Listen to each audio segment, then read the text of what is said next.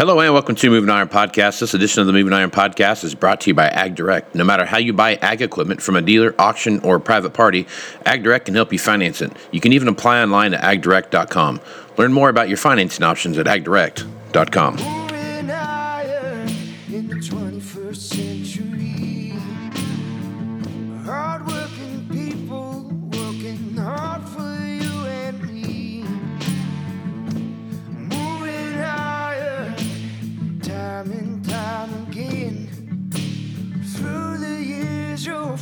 us here. Hello and welcome to Moving Iron Podcast number 253. This edition of the Moving Iron Podcast is brought to you by Ag Direct. No matter how you buy ag equipment from a dealer, auction, or a private party, Ag Direct can help you finance it. You can even apply online at agdirect.com. Learn more about your financing options at agdirect.com. I have a repeat guest, Tyler Ehmke uh, from CoBank is here with us, and Tyler is Tyler Tanner is nice enough to come on and talk about what's going on. So you were on last month. We talked about some stuff about how you know you had some projections of what you were kind of thinking about was going to happen through the end of the year, and lo and behold, a uh, black swan of black swans gets chucked into the middle of this, um, which you know there's there's war and conflict, those kind of things bounce around all over the world all the time. But when you're talking about a country like Russia that is uh, not only a large energy producing country but also a large the largest wheat producing country and then you the, the country Ukraine that they're that they're working uh, trying to take back over is uh, another large uh, wheat producer growing in corn and soybean producer the Black Sea region is a huge exporting sea uh, area and no one knows how long this is going to last and what this looks like um, it's just a, a huge event that's happening right now so Tanner, I guess as you take a look at what's going on here, uh, I guess how do, how do you even start to speculate on what you can see happening and, the the backlashes that come from from something like this throughout the rest of the year? Well, um, I think you described it right, Casey. It is a black swan event. um, now, some would argue they saw this coming from a long time, uh, a long ways back, because of Russia's uh, annexation of Crimea. Right. Uh, that this was just that was just staging for uh, a bigger invasion later on down the road, and now here we are, uh, many years later. That was back in 2014. So, um, however you want to however you want to put it, uh, black swan or you know predictable geopolitical event that we just uh, got complacent about. Uh, here we are with extreme market volatility across all agricultural commodities, across energy markets. Anything that's a commodity right now, well, anything that can be traded right now is in extreme volatility, whether you're talking stock markets or uh, commodities, what have you. And so I think uh, there is nothing that's going to be uh, unaffected by uh, the events that are transpiring right now over in Ukraine. Uh, but I think specifically as we look at uh, agricultural commodities, uh, obviously the grains are going to be uh, experiencing extreme volatility because of uh, the, the amount of grain volume that is exported out of the Black Sea region. Um, you mentioned wheat. You know, obviously, Russia and Ukraine combined are major wheat exporters. Combined, they're about 26% of the wheat trade. But I think there's a lot of uncertainty here, especially uh, when you look at fertilizer, because uh, all of agriculture is impacted by fertilizer, and Russia and Belarus and uh, Ukraine combined are major exporters of uh, all kinds of fertilizer, whether you're talking nitrogen or potash, you name it. Um, if there are uh, uh, sanctions on those fertilizer exports or disruptions in that trade, uh, we are absolutely going to see uh, uncertainty there in the fertilizer markets going forward. Now, add into the fact that uh, Russia is a gigantic exporter of natural gas.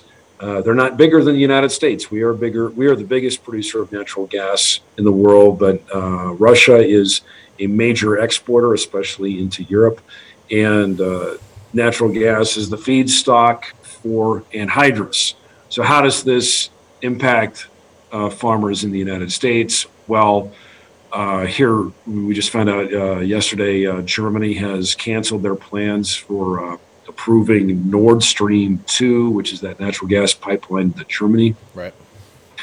And then, um, you know, other natural gas flows uh, would be impacted as well. That doesn't mean uh, Europe's going to stop requiring energy. uh, or stop requiring natural gas, how their needs going to be met? Well, it's going to be met from the United States shipping liquefied natural gas over to Europe because we are uh, major producers as well. That is that's going to subtract the amount of natural gas uh, in the United States that is uh, that can be used for fertilizer production. And fertilizer, or excuse me, uh, natural gas is the feedstock for uh, anhydrous ammonia. Uh, seventy percent of the cost of anhydrous ammonia is in natural gas.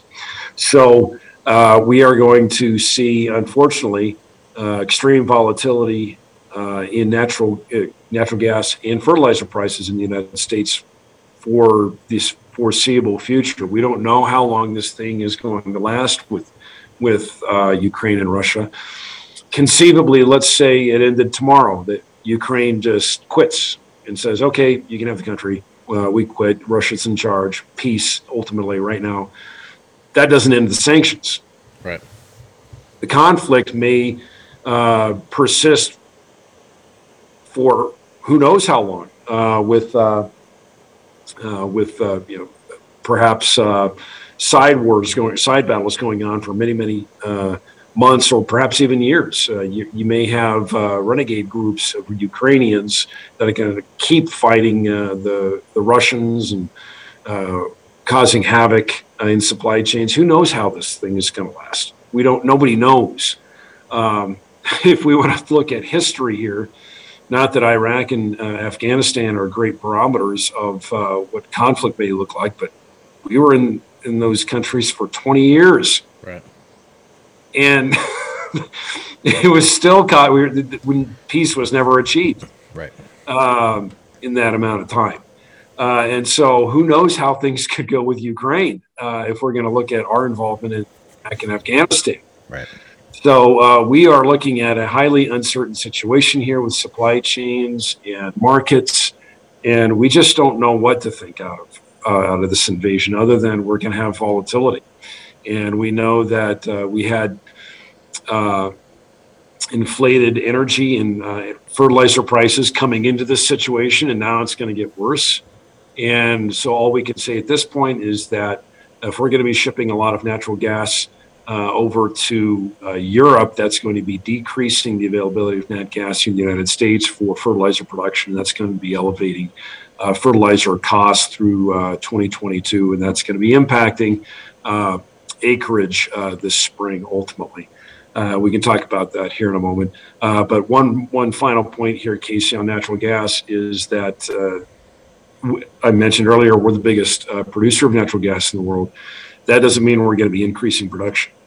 Uh, you got to uh, look at what's going on with uh, the producers uh, out there that are drilling for oil and natural gas, and they have plans to, or they have responsibilities to their shareholders to pay down debt, to pay off shareholders, and you know it, it had been years of lower uh, energy prices for quite some time that they've been struggling with. So they've got to get caught up, and they're not necessarily going to be ramping up production uh, with oil at uh, hundred dollars a, bar- a barrel or natural gas prices at you know it's five dollars a, uh million uh, million BTU. Uh, they're going to be um, imposing austerity here. Really, I think their shareholders are imposing austerity on these energy companies in the United States. To reward the shareholders and pay down debt and short their balance sheets. So we won't necessarily see supplies uh, respond accordingly to prices, and that's going to uh, keep energy prices and natural gas prices elevated um, for the foreseeable future, and that therefore uh, Casey is going to keep uh, fertilizer prices elevated. So, an uncertain situation here with uh, austerity in uh, energy production in the United States colli- colliding with uh, the uncertainty we're experiencing now in uh, commodity markets with uh, grain and fertilizer and energy over in uh, Ukraine and Russia. So, uh, this is not what the American farmer needed at this time. This is the last thing we needed. However, farmers are going to be benefiting from higher commodity prices. It's just on the production side of things. That's the problem. How high will fertilizer prices go? Although farmers may be capturing more revenue uh, from higher uh, agricultural commodity prices, whether you're talking about grain or livestock or dairy, uh, you name it, uh, that is the positive. The negative here is the higher inputs, and it is higher across the board. It's not just energy uh, or fertilizer, it's labor. Uh, it is machinery prices, which you've been talking about every day, every podcast that you do, and then you've got land prices, cash rent prices. you've got um, supply chain issues that are ongoing. Uh, transportation costs remain record high. Uh, add all of this in, and that quickly erodes whatever margin a farmer thought he might have. Mm-hmm. Now, there are very few uh, farmers out there that uh, bought their fertilizer last year. I've talked to a few farmers out there that have been very smart on this. and, they, and they are laughing their way to the bank right now. But that's, I would say that uh, those folks are few and far between. Uh, most farmers right now are um, trying to figure out what they're going to do this spring uh, with uh, the the uh, the high input costs, especially with fertilizer and fuel that they're uh, going to be looking at, uh, and trying to pencil out how they're going to move their acres around to the most profitable right. allocation they can. Yeah. So anyway, high, highly uncertain um, situation this spring. Obviously, this is going to keep feed prices elevated for dairy producers uh, for uh, livestock and poultry producers. And uh, that it will also erode margin, and that is going to delay whatever expansion we may see in those sectors. Now, we've been calling for milk to be in that 20 class three milk to be in that 23 to 25 dollar range uh, for an extended period of time. Um, you know, live live cattle prices remain elevated and will probably continue to remain elevated as long as we see drought conditions out in the west uh, and uh, perhaps a recovery in hog prices. Uh, but the, the issue here really is what is the cost to respond to those high prices and expand your operation? And uh, it's the, uh, the input costs um, that are going to be, uh, yes, commodity prices are elevated for farmers and ranchers and dairy producers. But it's the it's the cost of production now that is becoming increasingly uncertain. Unfortunately, that is going to be eroding those margins. Right. Okay, so fertilizer prices going up. Obviously, you know, we just saw their predictive acreage reports be coming out next month here, I think. So start looking at corn soybean mix and, and what that looks like and ending stocks and all those things that play into that. Um, there could be a lot more soybean acres get picked up than, than they had predicted based upon this and, and you know corn price their corn acres go down um, and get or some other crop will, will take their place and those kind of things. So I guess as you look at that, what's your thoughts there? Yeah, USDA uh, did come out with their uh, ag outlook numbers um, yesterday. That was quite overshadowed by what was going on uh, in the headlines with what's going on in uh, Ukraine and Russia, but uh, they confirmed what everybody else is anticipating: uh, a big increase or somewhat of an increase in soybean acres uh, with corn acres down.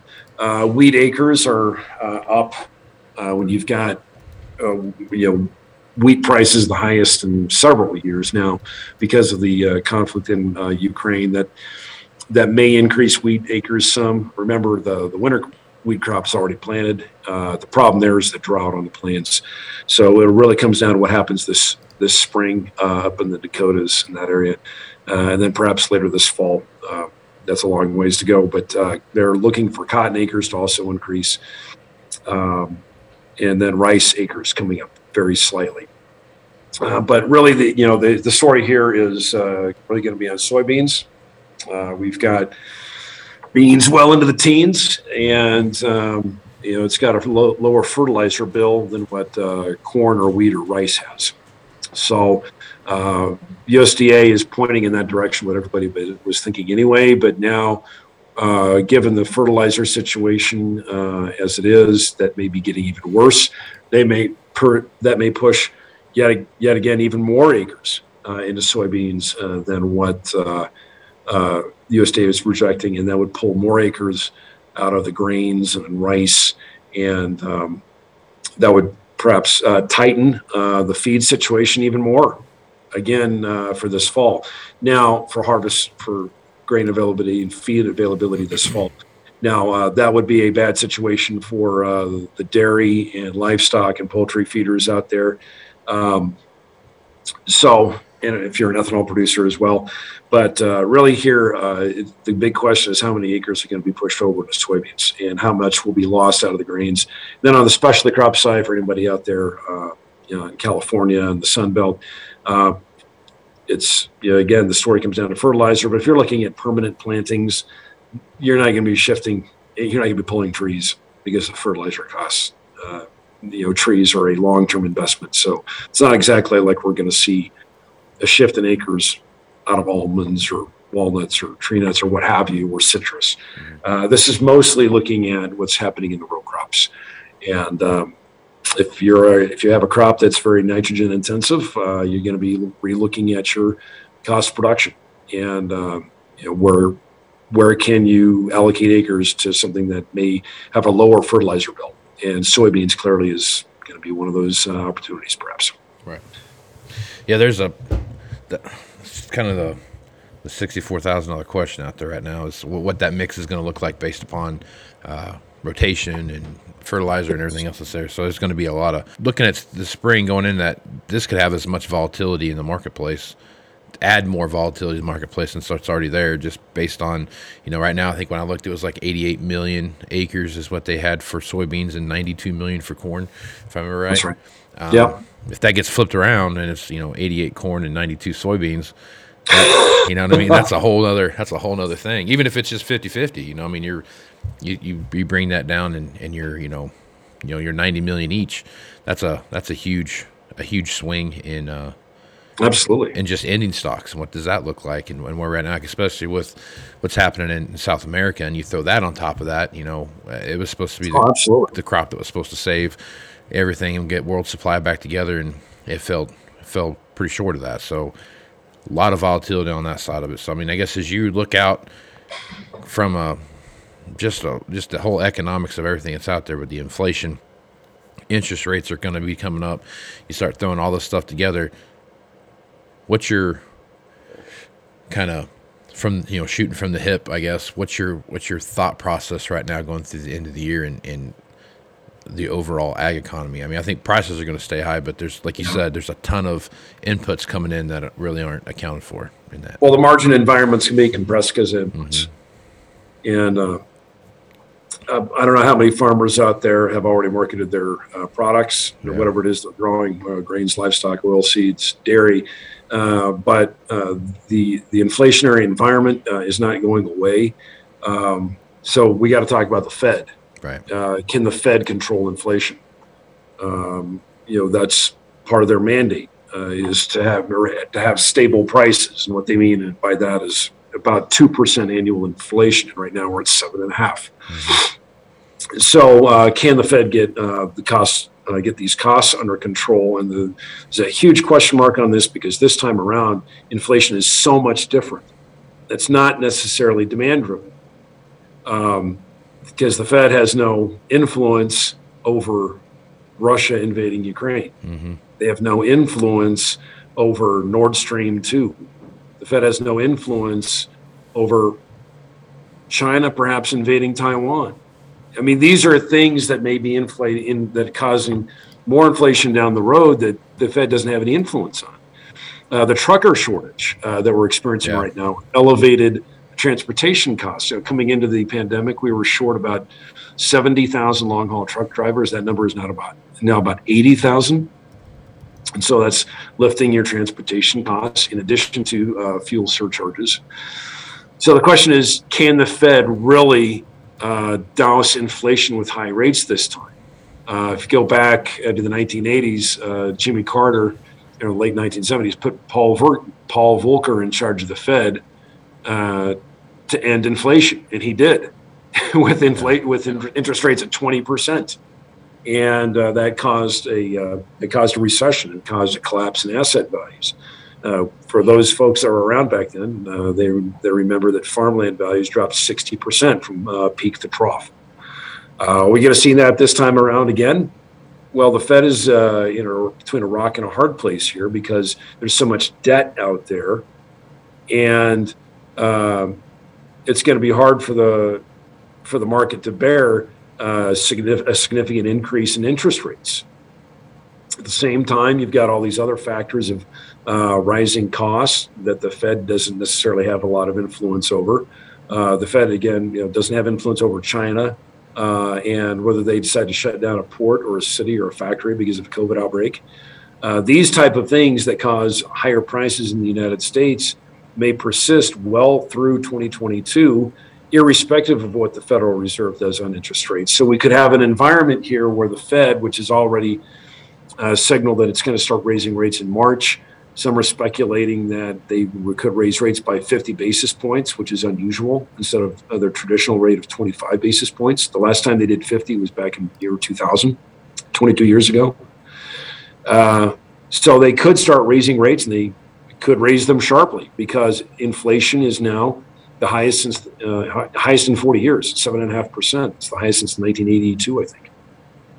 Yeah. So the Fed could overreact, perhaps, and raise rates a lot faster than what the market is anticipating. Currently, the the market is anticipating a Fed to raise rates three to five times a year. Some economists say, are saying seven. Well, we the Fed's going to have to thread a needle here.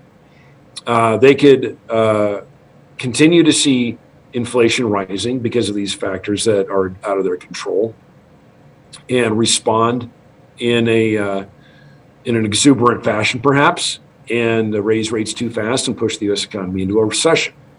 Well, that would not be fun when you've got inflation uh, still high and people losing their jobs. right. That it would be the worst of worst worlds, a recession with rising prices, and uh, that would mean not not not would not be good for uh, production agriculture. You know, borrowing costs would go up. Uh, in addition to rising input costs and rising labor costs, perhaps uh, maybe labor costs might come down, but uh, it's a situation where um, you know that margin environment will probably remain very, very tight through the remainder of 2022 because costs really aren't going to respond automatically uh, for those costs that do respond to higher interest rates. A lot of these other uh, high uh, costs, uh, like energy and fertilizer and what have you, they may those costs may not come down until 2023. So it could be a while yet. And so for 2022, it's going to be an elevated uh, margin environment. The USDA is uh, forecasting uh, that uh, incomes will be down, uh, net farm income will be down in 2022. A lot of that is simply due to uh, government transfer payments going away, or at least not to being to the degree that we saw in prior years with farmers and ranchers uh, receiving the CFAP payments, the coronavirus uh, payments, uh, PPP loans, things like that, or the MFP payments from Trump. A lot of those payments are going to be going away. And so that is going to be the big reason why we see uh, lower net farm income in 2022. But now you've got uh, perhaps a situation here where inflation may be even worse for uh, farmers and ranchers because of fertilizer prices and energy prices, and so that may the may that may drive incomes down even more. Uh, but again, you know, it depends upon you know those farmers and ranchers who, who have not uh, marketed their products yet if they haven't done so, they're looking at sharply higher prices that they're going to benefit from. So there's a lot going on here. Um, it'll be interesting to see how USDA responds to this. Uh, they're going to have to recalculate uh, the cost side of the balance sheet uh, for agriculture and you know, take another look at you know what uh, the position farmers and ranchers is going to be in with uh, commodity prices so high as well. Yep. A lot to figure in there. A lot of stuff to look at here uh, Tanner. There's so much going on right now that we could probably do a 10 hour podcast and not cover everything. So, plenty. Yeah. plenty of crazy stuff happening here, man. So, well, Tanner, if folks want to reach out to you and get more information about what you're doing over at CoBank and, and what's going on over there, what's the best way to do that? Just go to our website, uh, cobank.com. They can uh, find our research. Uh, on the website, our research division is called Knowledge Exchange. And uh, you can contact us there. Uh, anyone on our team uh, that uh, focuses on uh, all these issues that's going on. We, we've got a lot of people watching this, so uh, we got a whole team you can reach out to. Right on, good stuff. Well, Tanner, appreciate you being on the podcast, man. Thanks, Casey. Good to see you. Good seeing you too, man. I'm Casey Seymour with Moving Iron Podcast. Check me out on Facebook, Twitter, and Instagram. That's where you find the latest editions of the Moving Iron Podcast. Also go to movingironllc.com for all the information about the upcoming Moving Iron Summit in Nashville, September 6th, 7th, and 8th. That'll be in Nashville, uh, downtown Hilton Hotel there. Uh, for more information, uh, go there. You can send me an email at movingiron.summit at movingironllc.com, and I can get you all the information you need there. Or you can just check it out on the website and go ahead and sign up there. So if you're interested in doing that, highly recommend you coming and checking that out. So with that, I am Casey Seymour with Tanner Ehmke. Let's get smart, folks.